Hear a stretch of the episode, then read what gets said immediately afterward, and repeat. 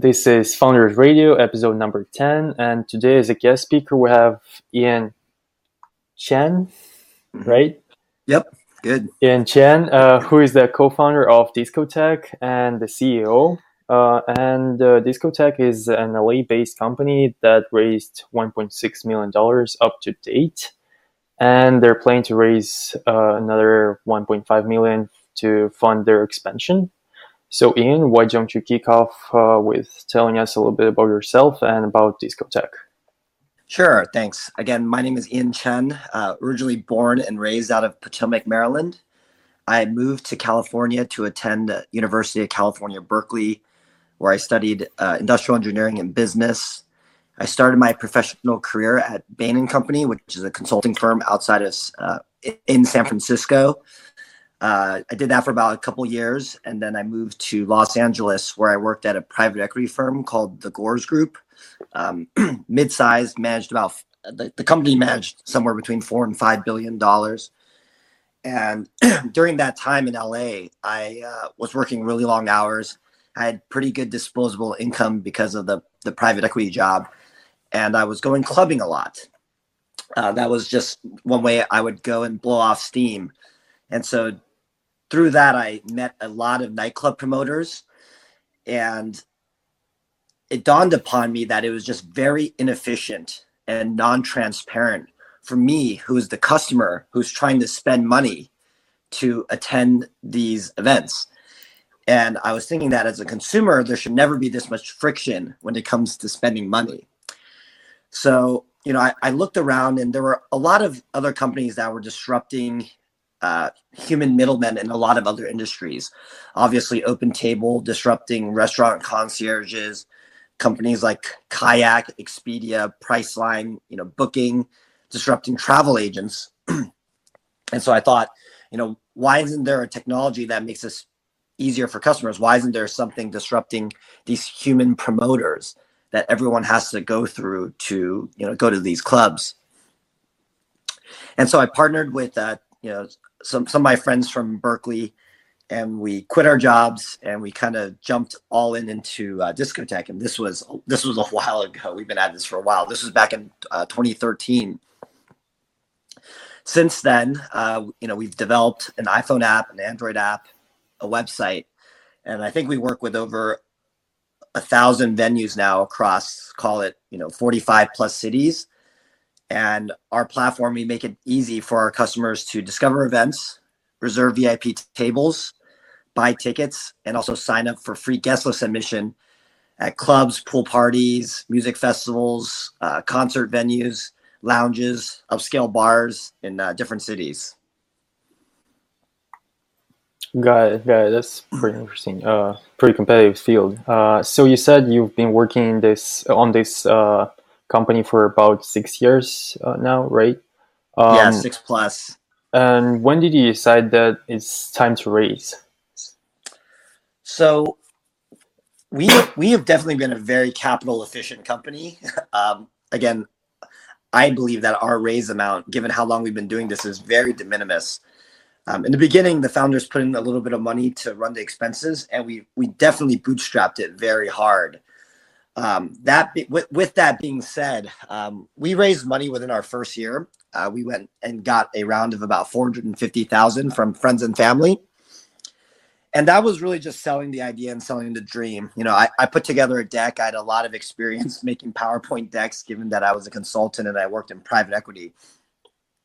But we were we were selling the vision, right? And I think uh, it was not too hard to, for us to get this uh, this angel, I guess this friends and family round, a because I I had a network of people in finance who also partied a lot and had money, and so they all uh, believed in the vision. They saw the problem, they understood it, and also uh, they knew me personally and trusted me. And so getting that initial round of funding relatively wasn't that challenging. I mean, it still wasn't easy going around and you know talking to people and getting rejections, of course. Um, but me and the founders, we actually went like over two years without salary, right? Even though we raised that funding, uh, the four hundred fifty thousand, like kind of one of one of the like we we just use that to run the business and like pay for our employees. So that was part of us being really lean and dragging, making the money last. Is we were just working on equity for you know the first two, call it two two and a half years. It wasn't until uh, 2016, so like three years later, that we actually went and raised a seed round of about 1.2 million. Um, that's pretty cool. And when did you decide to raise? So, uh, do you have any traction, or uh, so many founders ask the same question? Uh, when should I start raising? How can you say something about that? Yeah. So the for the first raise, we did not have any traction, or very little traction. I think we might have had like a demo app. Like it wasn't even a real app. It was like a wireframe that like demoed like this is what it would look like, right? and I think we had the verbal confirmation from some venues, like club venues, that they would work with us once we went live. Um, again, Discotech, we're a marketplace, right? So we have to first get the supply of inventory, we have to get the venues on board, and then we have to go get the demand side, which are the end customers. So we did have some LA clubs saying that they would work with us. Um, but also very importantly, like I had a team, I had a good, strong team. Like there initially it was four people, you know, we're all UC Berkeley grads. We all had good work experience. And so the fact that, you know, I had like a marketing, my, one of my partners had a marketing background. Two of my partners had, you know, the software development tech background. Uh, we could really sell the team an idea to get that 450,000. Um, and then, you know, we went and got traction. We got the venues onboarded, we started getting customers, we started getting revenue, and then that was when we decided to go get the seed. Got it, got it. Uh, um, how much did you say you raised in the seed round? 1.2 million. That's pretty pretty great. Um, so um, one of the topics that we have online and that you specifically wanted to talk about is actually keeping your current investors updated uh, can you talk about that a little bit more? Like, why is it so important? Yeah. So again, given just my professional background, like working in private equity, right? So, you know, financial statements, uh, you know, quarterly updates, uh, just like tracking progress and communicating that with you know your investors or other people, you know, reporting that to me when you know when I was the investor. Um, that was just something I was very used to, right? Um, you know, in private equity, you're buying and you're investing in private companies and to know how your companies are doing they have to send you quarterly reports. And so i got into that habit pretty early on of you know once we actually had data to share of showing our investors okay like this is how our revenue is trending here are our costs you know here are our other key performance metrics like number of new downloads total number of active users et cetera et cetera. And i think it was important because you know when we went and did our seed, yes, we went out and we got new investors, uh, bigger investors, but some of our um, funding came from our existing investors. And now that I'm currently raising my third round, you know, most of my money is actually coming from existing investors, including the institutional investors that came in on my second round. Um, and I think what really helped make this happen is that every quarter, you know, I send out a very detailed report with, you know, a slides you know, just to help people visualize, you know, our performance and our traction over time. I send them an Excel spreadsheet with, again, our KPIs that we measure that we internally, you know, feel are the most important things to look at. And then bullet points on, you know, what we, what we've done, big milestones, what we're working on, what's next, how our investors can be helpful. And I think keeping them in the loop is important because, you know, they're part of our family, right? We wouldn't be here without their support and i think it gives them that you know that emotional connection to us rather than us you know not talking to them for like years and then asking them for money right? They've been along for the journey. They're not just invested financially they're invested from a you know personal emotional standpoint. And i think that you know when when when time comes and you know we are doing another round they know what's going on. I don't need to like fill them in. There's no like disconnect between us because we've been in touch like at least once every three months so to speak. Um, and when I say in touch, I mean like I'm just sending them like a mass email, right? I B I BCC everyone. I send out a mass email. If they want to ask me questions or reach out to me, they definitely can, and I'm always responsive. But you know, it's not a huge amount of work. It's it's you know again it's it's it is extra work. It's you know something that you know I do every quarter. but I it's also something I use to send to my my employees and my advisors as well, just to make sure that communication is there and everyone's on the same page. So it's definitely uh, you know something you know a good practice I recommend to all founders. yeah, that's a decent recommendation. Actually, many founders just ignore that. They're like existing people, whatever. We'll find new ones. So um, you're planning to raise another 1.5 million. Uh, mm-hmm. Can you tell a little bit about how you're preparing to do this? Uh, what's the process? What are your first steps, etc.? Yeah, we're we've been doing this for let me think, maybe like three months now. I would say that this round has definitely been easier than the second round. That was by far the hardest one. Um, but we're a little more than halfway through, and what I mean by that is, you know, we're more than half subscribed at this point, and the process was was pretty straightforward. Um, you know, again, we I'm I, I started with existing investors. I went the first people I went back to were our our um, our four institutional seed investors from last round. I mean, they, they didn't write huge checks, but you know, they wrote like you know hundred thousand, maybe two hundred thousand dollar checks, and went with that went to them. You know, discussed valuation. You know, updated them with our you know our deck, got feedback from them, and basically all all four of our existing investors are uh, you know are committed into this round. I went back to you know a lot of our other existing investors, uh, the angels, um, a bunch of them are coming back in, and I'm also now, uh, you know, exploring, you know, through my network, you know, going to my investors and saying, hey, can you recommend other people for me to talk to, uh, exploring new potential investors, and you know, the goal is to try to close, um, you know, by year end. Uh, the good news about Discotech is that uh, you know our our monthly net burn rate is extremely low because our revenues have grown over time and you know we haven't scaled our costs that aggressively. So we really could even we can run this we could easily run this company through end of 2020 uh, without running out of money from our last round. We still have about 450000 left but you know we want to raise this round so that we can expedite growth. It's all about growing the top line at this point as opposed to proving out the uh, the business model. That I, I, I think we've already done that. So I just want to get these resources as quickly as possible so that we can go and hire the people we want to hire, expand the team, and uh, you know execute on the things that we think are mission critical. Mm-hmm. Got it. Got it. Um, so, uh, by the way, people, if someone wants to ask a question, you can go ahead and do this now. No question so far. Uh, if you want to ask something, you can just type it in. Um, so uh, actually, I've seen a lot of, not a lot of uh, similar companies in the field, but some, let's say so. Mm-hmm. How do you think you were able to beat all the competition in the field? I think there's a few things. I think one is product and feature set. So, you know, Discotech, I on my phone, I, I have maybe somewhere between 15 and 20 competitor apps. Uh, I don't believe any of them are still active or productive today.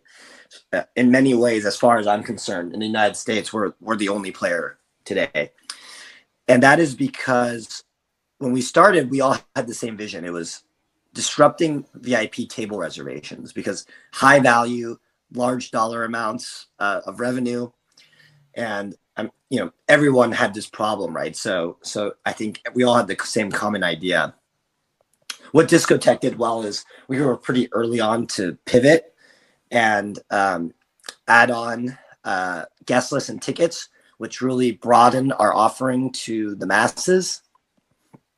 So I think that really helped us get more users, grow, uh, get more revenue as well. The second thing we did really well is um, is is business development, is sales. Uh, I think this is credit, you know, partially to the team. Maybe it's you know there's some luck involved like you know us being located in la but we hustled. Um, we worked we just worked very hard very quickly to sign on venues in different cities. And i believe that we did this better than other players because in the same amount of time you know Discotech would have much more much more clubbing inventory on our platform.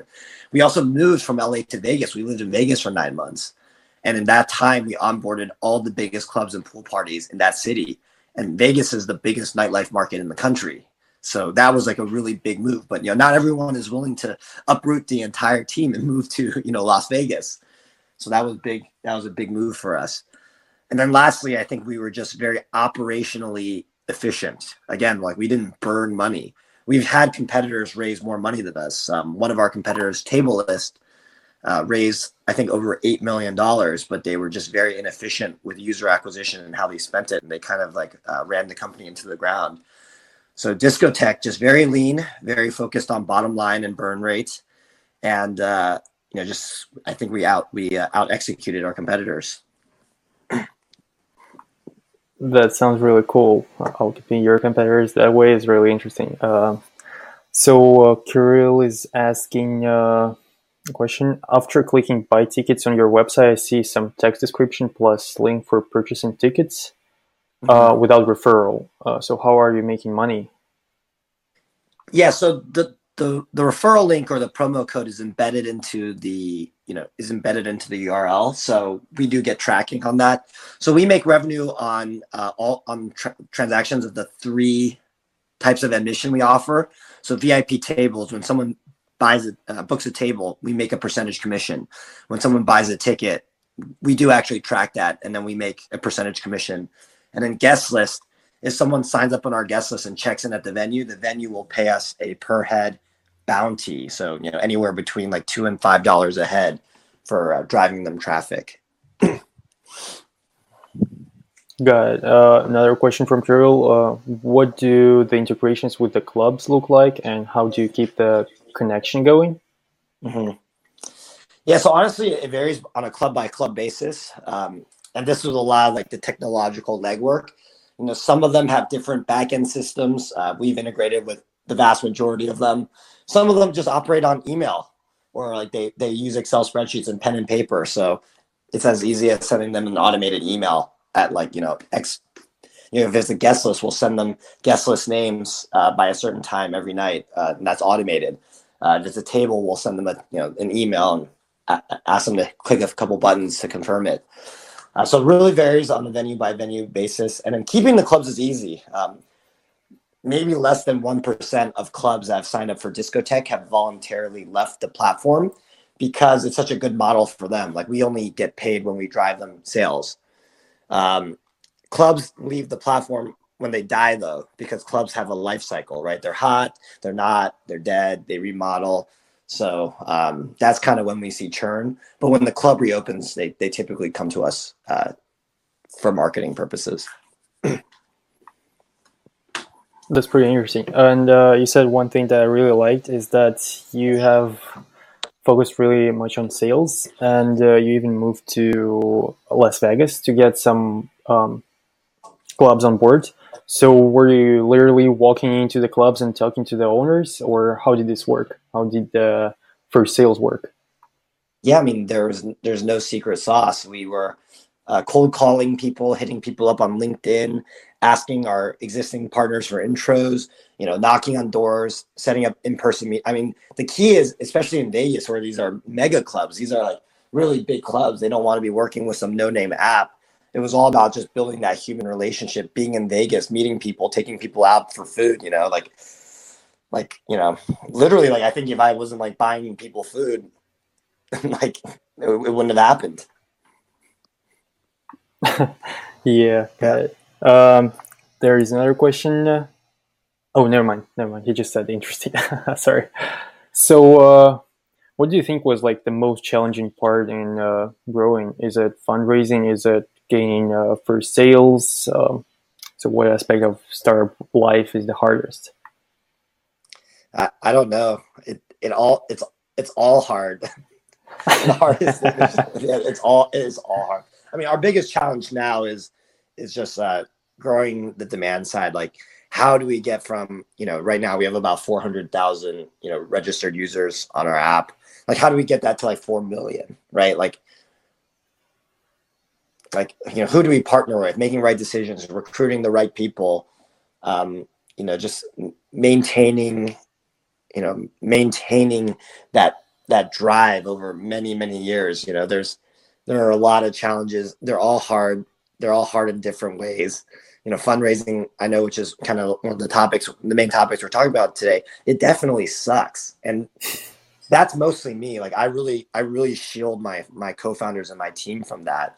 I, I think part of it is um, like a personality fit. Like I'm very extroverted. I'm very optimistic just by nature. The other two are like introverts, and like one is like quite pessimistic.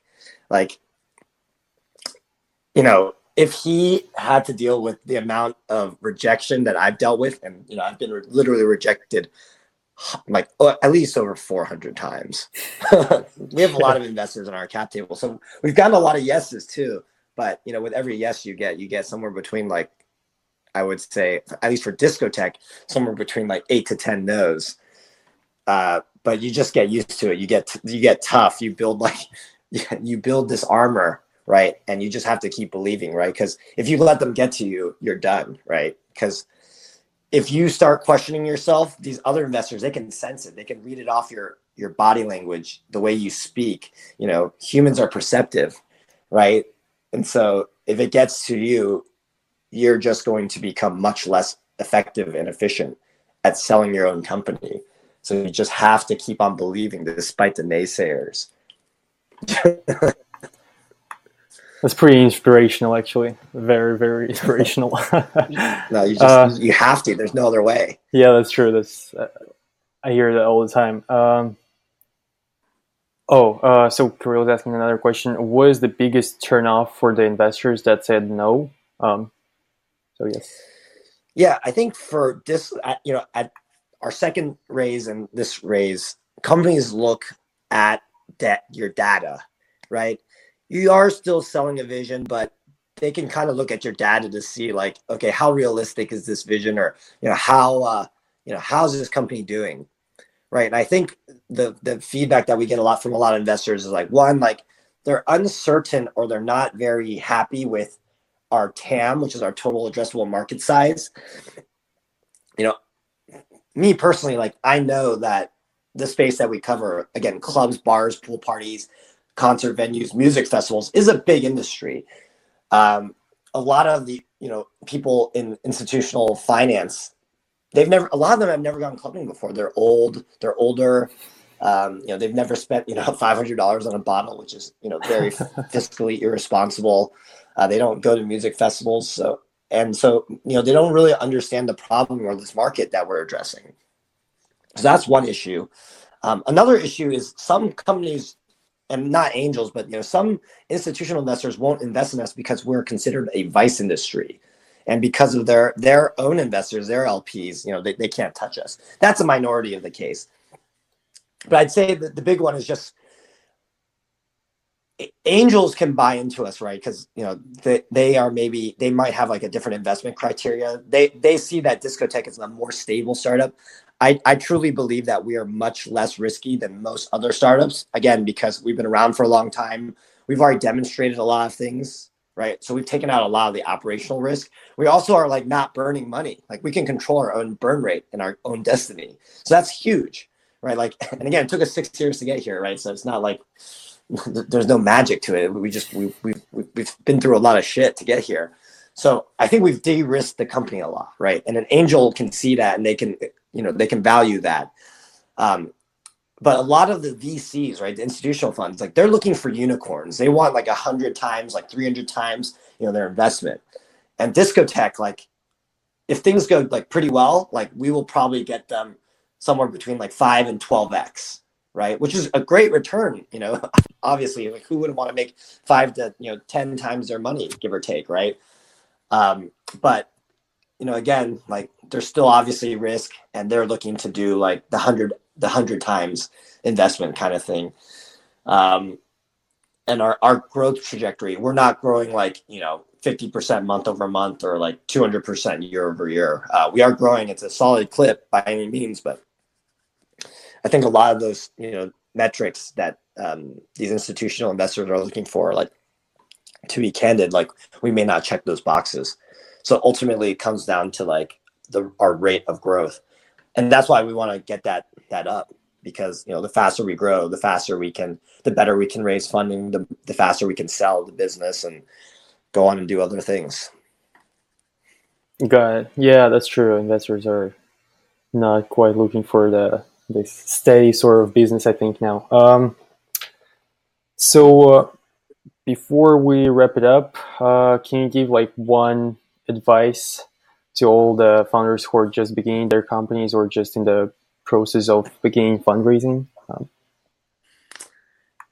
you know, I, I always this is one thing kind of I wish that I could go back in time and like tell young Ian or younger Ian, I guess, is unit economics. Like Discotech is going to work because there's a need for it. And like the industry that we're in is long overdue for disruption.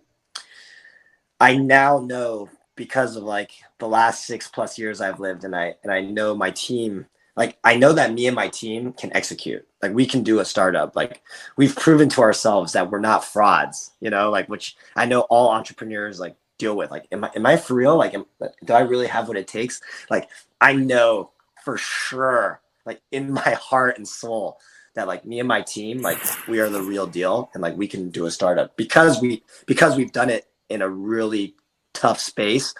And more importantly, because we've done it with like really bad unit economics. so like we're basically like trying to run a marathon, but we got like all these weights on. But like I know we can run it because we've already run like half the way. It's essentially kind of the analogy I'm making. So to dive into that, like our business, like we make a blended like 12% margin on our sales. So if I sell a thousand dollars worth of goods, my take on that you know my net revenue is about $120 and maybe like that sounds good but it's really not. Um, you know most businesses when they like sell something they make you know again there are some exceptions to this like financial institutions they you know they make very small dollar very small percentages but very high volume. But like think about like a restaurant. Like you sell dish, you're usually making like 50% margin. The clubs that we're working for, when they sell their alcohol, they're making a 95% margin, right? Taking a $20 bottle of alcohol, selling it for like $500.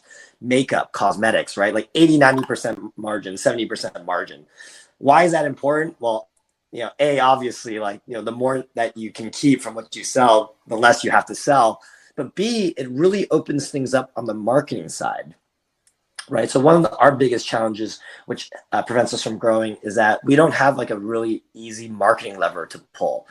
Again, because like when I sell, like everyone's trying to sell like a thousand dollars worth of stuff, right? Or like a million dollars worth of stuff, but how much you keep from that million is, is, is critical, right?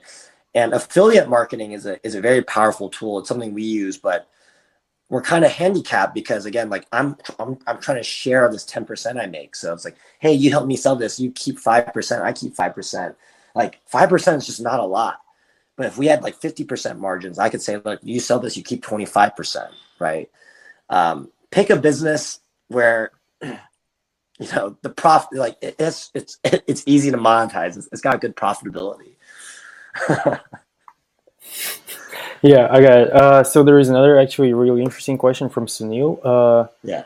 You mentioned that some institutional investors prefer not to invest because they consider your company a vice industry. Mm-hmm. Are there data sources or lists that provide information on what uh, types of things certain indus- institutional investors will invest in?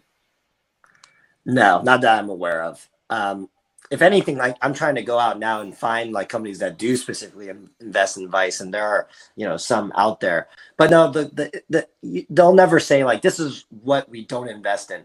But if you do your diligence on the fund, it, they they usually do tell you high level. This is what we invest in. We're a fintech company. We do Series you know seed to A. We do you know we do growth equity, which typically means like B and like you know Series B and beyond. Um, you know we do crypto, so you go to a LinkedIn, you go to a website, or you know, you find you know individuals, and yeah, LinkedIn is definitely a very powerful tool here. Um, you can you know usually find out very quickly if your company is uh, relevant or not. Right, right. Just do the due diligence. Um, yeah. Okay, so we're trying to keep it up uh, as short as possible, as uh, and as informative as possible. So we'll wrap it up here. Um, thanks a lot, Ian, for sharing. There, I've heard a lot of super interesting information today, and the story of Discotech is really interesting as well. Uh, so thanks a lot for sharing, and thanks everyone for coming today. Um, just as a reminder, Founders Radio is hosted every week on Saturday at 10 a.m. So next Saturday, same time, new speaker. Uh, thanks, Ian, and uh, have a great weekend, everyone. Yeah, you too. Check out the app, especially if you guys party. Discotech, it's free, 4.9 stars. I'll leave the link here. I'll leave the link here. Sounds good. See you guys. See you. See you. Thank you. Bye.